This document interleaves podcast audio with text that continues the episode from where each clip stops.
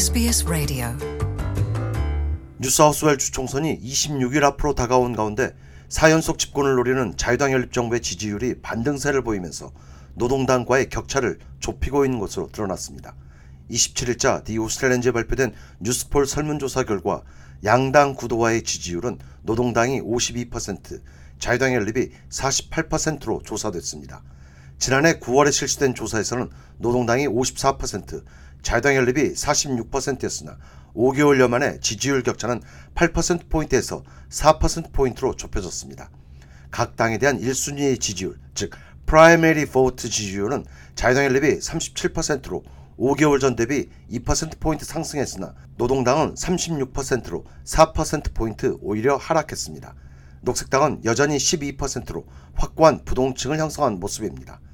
자유당 연립의 지지율 상승은 전반적으로 도미니크 페로테이 주총리의 인기도에 의해 견인된 것으로 해석됩니다.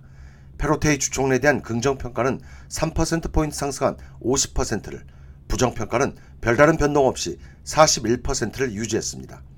노동당의 크리스민스 당수에 대한 긍정평가는 1%포인트 빠져나간 41%를, 부정평가는 6%포인트 상승한 33%를 기록했습니다. 주총리 선호도에서도 도미니크 페로테이 주총리의 우위가 더욱 확고해지고 있습니다.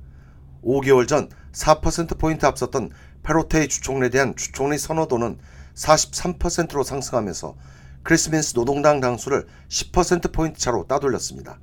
이번 뉴스폴 조사는 지난주 월요일부터 목요일까지 전국의 유권자 1,014명을 대상으로 실시됐습니다.